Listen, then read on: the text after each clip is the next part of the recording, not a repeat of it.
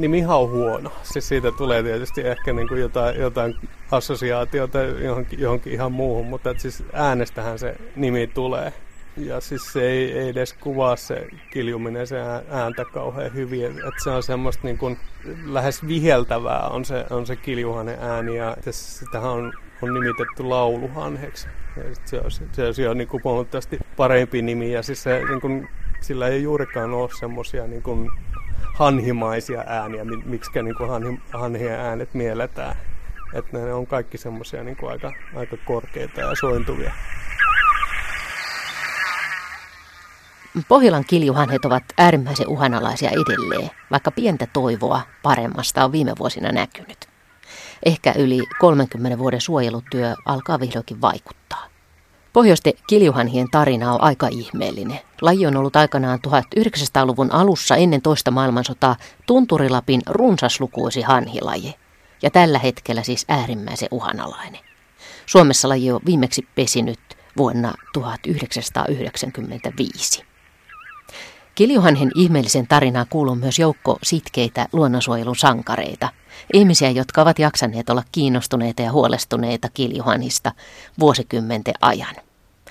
Samalla tietämys kiljuhanhista on lisääntynyt vähitelle. Viime vuosina satelliittiseurana avulla on selvinnyt aivan uutta tietoa niiden talvenvietosta, erikoisista muuttoreiteistä, lentonopeuksista, valtavan pitkistä muuttomatkoista.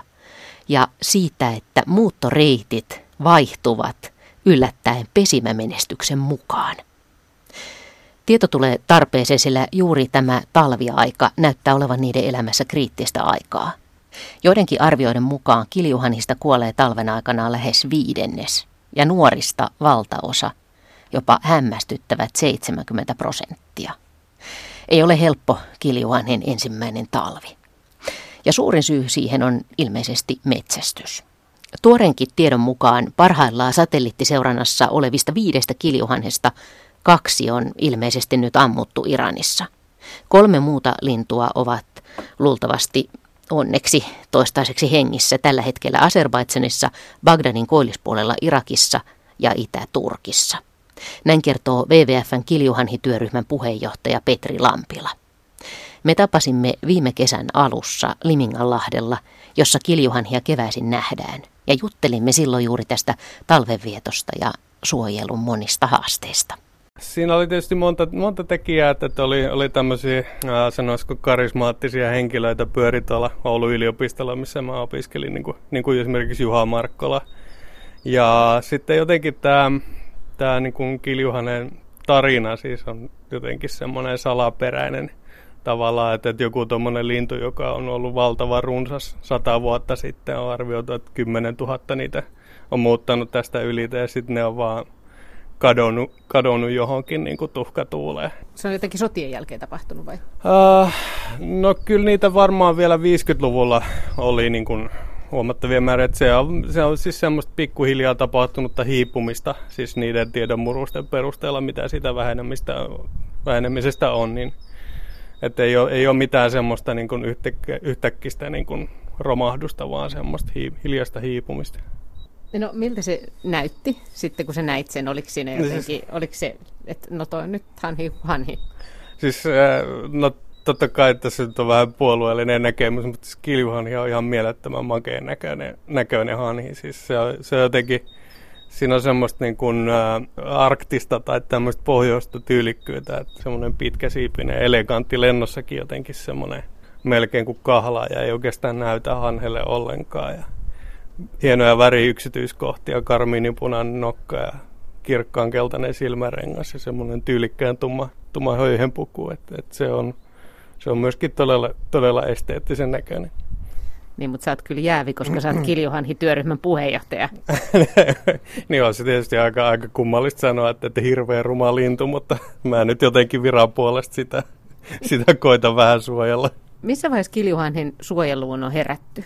Tuossa 80-luvun puolivälissä perustettiin Kiljuhanhi-työryhmä, joka, joka sitten niin kuin al- alkoi tarkkailemaan kiljuhanhia eri alueilla ja, ja silloin heti, heti kärkeen alkoi alko 85 tämä, tämä Perämeren alueen kevättarkkailu tämmöisenä merkittävänä toimenpiteenä, mikä on nyt sitten jatkunut näihin päiviin asti. Ja se on itse asiassa pisin, pisin yhtäjaksoinen aikasarja, mitä, mitä kiljuhan kannan kehityksestä on missään päin maailmaa. Mitä se tarkoittaa niin kuin käytännössä? Et minkälaisissa hommissa olet esimerkiksi ollut mukana? Jonkun verran ollut tässä kevät-tarkkailussa mukana ja, ja sitten on ollut tuolla talvehtimisalue ja muuttoalueinventoinneissa. On, niin kuin olin tuolla Kreikassa yhden talven oikeastaan.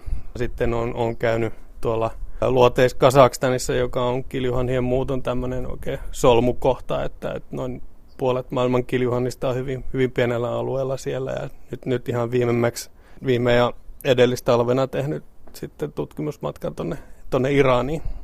Onko tämä kiljuhanhien talvehtimis-, levähtämisalueet, onko ne tiedetty pitkään, että missä ne on? Toki niistä on siis vanhastaankin jo tietoja, mutta että ne tiedot on, on hyvin hataria ja, ja tuntuu, että, että niissä talvehtimisalueissa tapahtuu koko ajan muutoksia, että, että niillä välttämättä ei näy, näy niin kuin mitään semmoista ympäristössä edes mitään muutosta, niin silti, silti saattaa muuttua. Että, että esimerkiksi täällä Perämerellä aikaisemmin Kiljuhanien pääasiallinen levähdysalue oli, oli toi Hailuoto, mutta nykyään ei tänäkään vuonna ei siellä nähty yhtään, vaan se on siirtynyt tuonne Siikajoen puolelle mantereella se, se levähdysalue. Ja, ja tuota, mutta sitten niin kuin näin, niin kuin oikeastaan satelliittilähettimet on vasta paljastanut sen koko totuuden ja no ei vieläkään koko totuutta, että, että siinä, siinä tarinassa on vielä, vielä paljon aukkoja.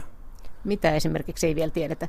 Uh, no jos, jos tämä otetaan esimerkiksi tämä Pohjoismaiden pesimäkanta, mikä, mikä tuota, kuitenkin tunnetaan kaikista parhaiten, niin siinä on nyt aikaisemmin Länsi-Viro oli semmoinen merkittävä lepäilyalue ja nyt se on sitten jotenkin jäänyt pois muodista. Eli, eli nyt esimerkiksi tänä keväänä, kun hanhet lähti, lähti noin kymmenes päivä tuolta Unkarin Hortobakista, missä niillä on merkittävä lepäilyalue, niin siinä oli melkein kuukauden aukko, jolloin ei tiedetty, että missä ne on ennen kuin ne sitten ilmestyi tuonne Siikajoelle. Eikö siellä ollut satelliittihanhia? Ei ollut tällä kertaa, että, että nyt, nyt tietysti niiden, niiden satelliittilähettimien kanssa on, on sellainen homma, että, että kun niitä laitetaan uha-alaisille lajeille, niin pitää punnita se, se. vaikka siinä on, on hyvin pieni riski, että, että lintu vahingoittuu tai sitä lähettimestä on jotain harmia, niin sitä kuitenkin sitten pitää välttää, että jos tuntuu, että se hyöty ei ole enää niin suuri ja tuota, todennäköisesti se suojelun pullonkaula ei ole nyt tuolla välillä, että, että se nyt ei ole ehkä niin, niin iso ongelma. Mistä se johtuu sitten, tai tiedetäänkö sitä, että mistä se johtuu, että ne vaihtaa näinkin herkästi näitä esimerkiksi näitä levähtämisalueita?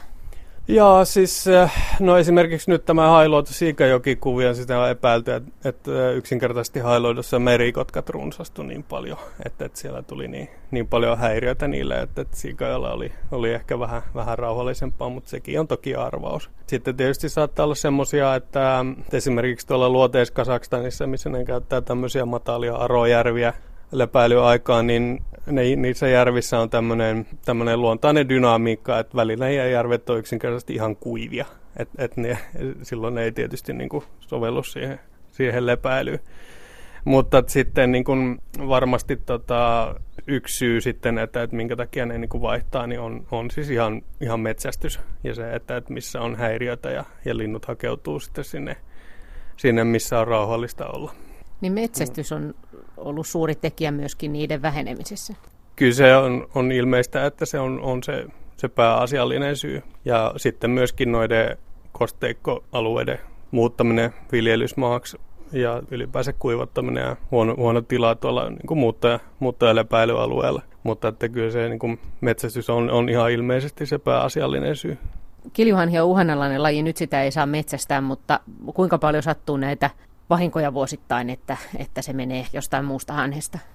no varmasti niitä sattuu etenkin sellaisilla alueilla, missä, missä se lähisukulaislaji tunrahanhi on laillista riistaa, joka on yleensä melkein, melkein missä tahansa niin kiljuhanhia esiintyy, niin siellä on moni vero enemmän tunrahanhia. Ne on, ne on niin samannäköisiä, että et ei niitä edes valveutunut metsästäjä välttämättä pysty metsästystilanteessa erottamaan. Että esimerkiksi niin kun yksi satelliittilähetin lintu, joka meni tuonne Iranin ja Azerbaidsanin rajalle talvehtimaan, niin se alkoi tämä satelliittilähetin tekemään semmoisia mielenkiintoisia temppuja. Se alkoi seikkailemaan pitkin tuota Iranin sisämaata ja sitten kun sitä reittiä pikkusen katto, niin huomasi, että, että sehän liikkuu koko ajan pääteitä pitkin ja tuota, liikkui sitten lopulta muistaakseni Turkin puolelle, eli siis oli ilmeistä, että, että se lintu oli, oli tapettu ja se oli jossakin, jossakin peräkontissa sitten se lähetti ja vielä, vielä lähetti sieltä signaalia, mutta ei kovin luontaisesta muuttomatkasta. Kun nämä kiljuhanhet muuttaa, niin esimerkiksi jos ne vaihtaa nyt näin levähtämisalueita tai muuta, niin tiedetäänkö sitä, että onko siellä jotku, miten se päätös tapahtuu, ketkä johtaa joukkoa? No siis sillä tavoinhan äh, lähes kaikilla sorsalinnullahan homma menee sillä tavoin, että, että naaraat päättää, että, että mihin mennään. Niin kiljuhanella kuin monilla, monilla muillakin lajeilla, niin, niin ne talvehtimisalueet on, on varsin, varsin suppeita ja niille kerääntyy laajalta alueelta lintuja. Ja sitten jos siellä talvehtimisalueella, missä se pariutuminen tapahtuu, niin koire se naaras pariutuu ja jos ne on ihan, ihan eri alueelta lähtöisin, niin sitten mennään sinne, missä se missä se naaras on syntynyt. Eli sillä tavoin nyt ainakin, niin kuin, mutta että sitten tietysti tavallaan parvessa voi olla, olla ehkä sitten jotain tämmöisiä johtajayksilöitä, mutta että ei sitä sillä tavoin, tavoin tiedetä varmasti. Monena vuonna oli satelliitti Kiljuhania, eikö niin? Mm. Mitä, mitä kaikkea ne satelliittilähettimet, mitä uutta tietoa ne on tuonut? No yksi, yksi merkittävä tieto nyt esimerkiksi tämän Pohjoismaiden kannalta on, on se, että mikäli linnut onnistuu pesinnässään, niin ne, niiden syysmuutto tapahtuu semmoista melko, melko suoraviivasta reittiä tuonne Unkarin kautta Kreikkaan. Ja tämä on nykyisellään kohtuullisen turvallinen reitti. Mutta sitten jos, jos linnut epäonnistuu pesinnässä, niin ne tekeekin aivan, aivan hurjan luupin. Ne, ne huitasee pari tuhatta tai yli, ylikin kilometriä tuonne Taimyrin niemimaalle Uralin taakse sulkimaan josta ne sitten lähtee, lähtee muuttamaan tämmöistä itäisemmän kannan muuttoreittiä pitkin tuonne luoteiskasakstaniin, jossa ne sitten kuitenkin erkanee siitä ja palaa sitten takaisin kuitenkin tänne Kreikkaan, eli sitten niin kuin lennetään lähes suoraan länteen.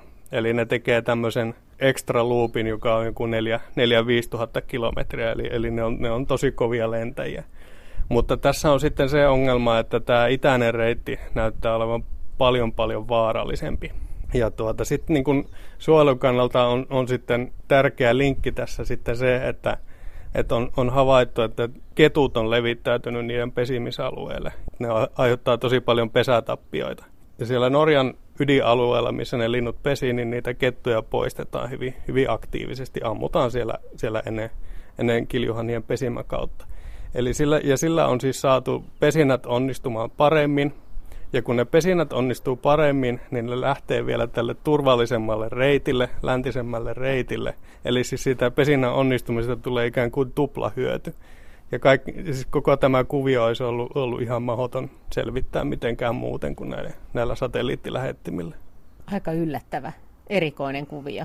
Ja se sitten vielä mm. tämä epäonni niin kuin ikään kuin tuplautuu, kun ensin menee mm. pesintäpieleen ja sitten vielä hankalampi muuttoreitti edessä. Joo, ja siis toki nämä, niin kuin, nämäkin päätelmät loppujen lopuksi perustuu vielä, vielä aika pieneen, pieneen joukkoon yksilöitä, että, että siellä on varmaan vielä ties mitä ylläreitä on luvassa. Ja, ja sitten on huomattavaa, että nyt puhutaan koko ajan siis aika, aika pienestä siivusta maailman kiljuhania, eli, eli nyt hiukan reilu sata yksilöä on tämä pohjoismainen kanta, että niitä kuitenkin on sitten se 25-30 000 on sitten vielä, vielä muualla maailmassa, että, että ne, ne tunnetaan sitten vielä, vielä huonommin niiden liikkeet aikamoinen siivu muuttomatkaa jonnekin Iraniin asti. Joo, se Kiljuhanin lentää tosi, tosi pitkiä matkoja ja, ja, ja siis niin kuin, niin kuin toi ylimääräisen lenkiheittokin kertoo, että, että ei se niin, kuin, niin sanotusti tunnu missään niin kuin vetää sitä joku 4-5 tuhatta kilsaa ylimääräistä noin niin kuin ihan lainausmerkeissä, no ei nyt huvin vuoksi tietenkään, että, että kyllä siellä timerilla täytyy olla joku, joku hyvä, hyvä sulkemispaikka, mutta että ne lentää tosi, tosi vauhdikkaasti. Että esimerkiksi tänä keväänä, kun täältä lähti Siikajoelta y- yksi parvi, niin sen tiedettiin se sama parvi sitten, sitä tiedettiin odottaa tuolla Norjan Porsangin vuonolla, missä on, missä on sitten seuraava lepäilyalue. Niin sen parven keskituntinopeus tällä matkalla oli noin 90 kilometriä tunnissa. Et siinä oli kyllä hyvä, hyvä myötätuuli, mutta on se silti aika, aika vaikuttava suoritus. Miltä tuntui sitten nähdä ikään kuin tuttuja kiljuhanhia siellä Iranin maisemissa? Joo, se tota, Iranin kuvio oli, oli aika, aika semmoinen niin yllättävä ja mielenkiintoinen, että, että minkä takia sinne mentiin, niin oli, oli tietysti jälleen nämä, nämä satelliittilähetin linnut, että niitä oli kaikkiaan neljä, jotka oli tuolla Euroopan puoleisella tunralla lähellä, lähellä Uralia laitettu. Neljä yksilöä meni sinne Iranin ja Azerbaidsanin rajalle Arasjoille ja ja siis siitä ei oikeastaan sitä alueesta tiedetty mitään muuta. Sieltä ei ollut ensimmäistäkään havaintoa. Ja, ja sitten sinne mentiin toisen suomalaisen Toni Eskelinin kanssa ja vähän silleen, että onkohan täällä nyt edes kiljuhania ja nähdäänkö me edes koko reissulla mitään. Ja ensimmäisellä reissulla sitten, kun tota, mentiin, mentiin helmikuussa 2015 sinne ja vähän semmoinen keskipäivän väreily, ei oikein, oikein näkynyt mitään. Ja niin kuin ensimmäinen parvi, että, että hittolaina, että noihin näyttää ihan kiljuhanilta. Ja sitten oli vähän semmoinen, niin kuin, että, että onko nyt tässä nyt vähän niin kuin, turhaa innostusta ja että et, no rauhoitutaanpa nyt ja ja sitten sit niin ruvet, ruvetaan katsomaan, viimein kun päästään niin kuin hyvissä oloissa katsomaan, että ei jumaleisen, että, että täällä on yli, yli 2000 kiljuhanheja ja niin kuin, niin kuin ylivoimasti runsain. Ja sitten nyt vielä joulukuussa viime vuonna niin, niin vielä huikeampi summa, että 4600 lintua oikeastaan yhdessä parvessa. Ja siinä niin kuin Irania ja Azerbaidsanin rajalla et, ja hyvin vähän mitään muita, muita hanhia, että et hyvin semmoinen niin erikoinen tilanne. No missä ne siellä sitten on? Onko siellä sitten niin kuin ikään kuin kiljuhanhelle sopivaa? no siis siinä on, se ei ole varmaan ihan täys sattumaa, että, että ne, ne linnut on rajavyöhykkeellä. Eli oikeastaan valtaosan aikaa, ne, kun me katsottiin niitä, niin ne oli, linnut oli Azerbaidsanissa, mutta me oltiin Iranissa. Eli semmoisen pienen pienen joen toisella puolella tai oikeastaan osa semmoista niin tekojärvikompleksia. Siellä on se niin kuin metsästys on, on aika paha ja niin kuin sala, salametsästys myös, mutta tämmöisellä rajavyöhykkeellä se on sitten jossain määrin kontrolloitua kuitenkin. Ja niin kuin alue on niin kuin hyvin semmoinen, missä ne linnut ruokailevat, niin kun, kun niitä joutuu aika kaukaa katsomaan, niin siis näyttää, että siinä ei kasva juuri yhtään mitään. Että, että hyvin semmoinen niin kuin karu ja lyhyt kasvoinen semmoinen kenttä, ja, että josta ne sitten kuitenkin ilmeisesti jotain, jotain syötävää kaivelee. Että, että ylipäänsäkin kiljuhani tykkää hyvin semmoisesta niin kuin matalakasvuisesta paikasta, mutta se on ehkä ihan niin kuin äärimmäinen paikka, mitä mä oon nähnyt.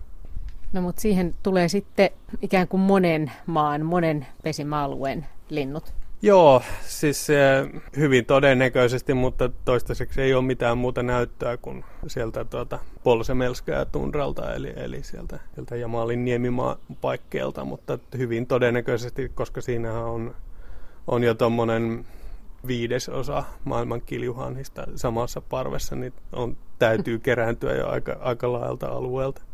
Mikähän idea siinä on, että ne haluaa talvi, talvella olla noin isoissa parvissa? Kyllä se parvihan tietysti antaa jonkun verran suojaa vihollisilta. Ja se on aika tyypillistä oikeastaan niin kuin kaikille hanhille, että, että ne niin kuin pesimäaikaan ne leviää arktisille tai subarktisille alueille semmoiseksi niin tasaiseksi kerrokseksi, mutta että sitten niin kuin talvialueet on hyvinkin pieniä. Aika jännä ajatella, että sama lintu näkee näin erilaisia maisemia, siis äärimmäistä pohjosta ja sitten tuommoisia kuivia, karuja alueita? No kyllä siinä niin kuin on, on hyvin, hyvin monenlaista paikkaa, mutta kyllä se niin kuin semmoinen tietty samanlaisuus on, on sitten kuitenkin niissä, niissä ympäristöissä, että et sitten on niin kuin jotain niin kuin järviä ja vesistöjä ja sitten on, on jotain semmoisia avaaria, matala kasvusia ruokailumaastoja, että Suomen Lapissahan ne on, mitä, mitä on ollut pesimäalueet, niin ne on kuitenkin ollut tämmöisiä niin kuin avoimia tunturimaisemia, mutta että se ei ole välttämättä joka puolella ihan, ihan sama. Että esimerkiksi tuolla Taimyrin niemimaalla ne, ne pesii kuulemma tämmöisessä niin kuin lehtikuusitundralla.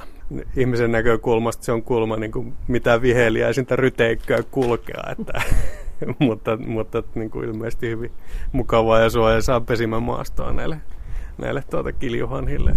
No puhuttiin jo siitä, että Iranissa te tapasitte viidesosan maailman kiljuhanhista, kenties aika hämmentävä näky varmaan. Missä kaikkialla maailmassa kiljuhanhia sitten on, Petri Lampila? Joo, tota, näitähän on kiljuhania pesimäkannan mukaan on, on jaoteltu sillä tavoin kolmeen porukkaan, että et, et pienin, pienin porukka on tämä Pohjoismaissa pesivä joukko, jotka sitten tosiaan tästä Perämeren kautta muuttaa. Mutta sitten on tämmöiset niin sanotut läntinen ja, ja itäinen pääpopulaatio. jolla on, on sitten se vedenjakaja on, on suurin piirtein tuossa Taimyrin niemimaalla. Sieltä länteenpäin aina tuonne Kuolan niemimaalle asti on tätä läntistä pääpopulaatiota, jotka muuttaa sitten luoteis-Kasakstanin kautta. Eli, eli siis siellä, siellä luoteis-Kasakstanin Arojärvillä on semmoinen ikään kuin kiljuhanhi suppilo, eli sinne niin kuin solmukohta, mihin ne kerääntyy syysmuuton aikaan. Ja sieltä ne sitten taas tämmöinen tiimalasin muotoinen kuvio leviää sitten sinne vähän etelämmässä, josta ne sitten menee, menee tuonne Kaspianmeren alueelle. Ja mikä nyt on tosiaan hiljattain paljastunut, että, että Iran on, on varmasti yksi, yksi merkittävimpiä ja varmaan merkittävin alue, mutta että on niitä sitten niin kuin muillakin, muissakin maissa siellä Kaspianmeren ympäristössä.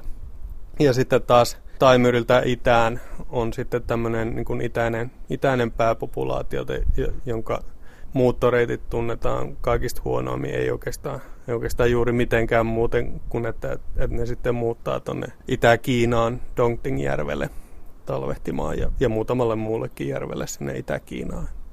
Niin, siis tämä teidän Iranin vierailu oli aika tärkeä. Siitä saatiin valtavasti lisää tietoa. Kyllä, siis se niin kuin, ajateltiin ehkä siihen asti, että se on niin kuin, tämmöinen marginaalinen maa kiljuhanhien talvehtimisen kannalta. Toki sieltä oli jotain, jotain 70-luvun tietoja, mutta että hyvin vähän mitään tuoreita tietoja, että korkeintaan kymmenistä yksilöistä per, per talvi, että, että siinä niin kuin pomppas tieto taas niin kuin sen maan osalta aika, aika niin kuin uudelle tasolle. Luuletko että kiljuhanhet tunnistaa toisiaan, kun ne esimerkiksi pesimäkauden jälkeen tapailee näillä kokoontumispaikoilla? Jaa, hyvä, mielenkiintoinen kysymys. Vanha remmikoossa taas. Ne. Mik, miksei? Että, että saattaa se olla, että ne niinku kaukaakin niinku tulleet kokoontuu yhteen ja silti niinku hengailee yhdessä niinku aina talvella ja sitten pesi, pesi kaukana toisistaan. Petri Lampila, sä oot Kiljuhanhi-työryhmän puheenjohtaja. Minkälaisia hankkeita on esimerkiksi Kiljuhanhen puolesta? No tässä on ollut useampikin tämmöinen tämmöinen life-hanke, missä on, on kiljuhanhien elioloja pyritty parantamaan ja siinä on, on niin monenlaisia, monenlaisia toimia tehty. Yksi hyvin tärkeä osa on, on ollut tämän pohjoismaisen kannan, kannalta tuo Eurosjoen suiston turvallisuuden parantaminen, eli, eli siis siellä on lisätty, lisätty vartiointia. Siellä Evroksella on siis nyt tällä hetkellä jopa tämmöiset tämmöiset lämpökamerat valvomassa metsästystä. Ja, ja siis sitä tilannetta on saatu siellä, salametsästystä on saatu kuriin. Ja, ja sitten on myöskin niin kuin ympäristöhoitotoimia, esimerkiksi laidunnusta lisätty. Tämmöinen umpeen, umpeen kasvu on jollakin paikoin, niin kuin esimerkiksi täällä uhkanuille kiljuhanibiotopeille, että, että jos maisema pusikoituu liikaa, niin se ei ole sitten enää, enää hyvää ruokailumaastoa kiljuhanhille.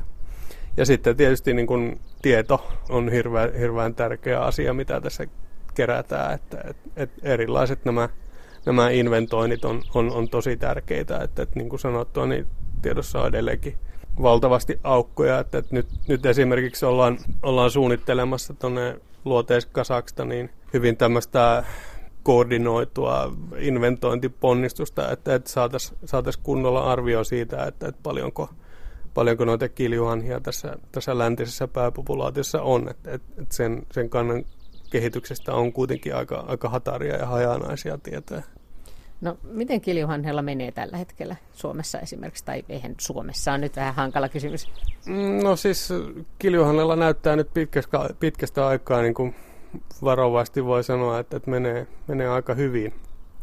Että tämä pohjoismainen kanta on ainakin nyt kasvanut huomattavasti. Että tänä keväänä itse näissä 85 aloitetuissa inventoinnissa tehtiin uusi ennätys ja ensimmäistä kertaa meni, meni 100 rikki. 104 yksilöä muutti, muutti tästä kautta ja, ja lepäili täällä. Että, että aikaisemmat ennätykset oli oli sitä heti tarkkailu alkuvuosilta 80-luvun luvun puolivälistä ja sit, siitä eteenpäin oikeastaan mentiin ihan, ihan silkkaa alamäkeä, että 2000-luvun alkuvuosina, olikohan 2004, niin jäätiin jo alle 10 yksilöä ja näytti oikeasti todella, todella pahalta, että et nyt tämä niin Pohjoismaiden kiljuhanikanta menee, mutta et sitten niin aivan aivan viime tingassa se kanta kääntyi nousuun.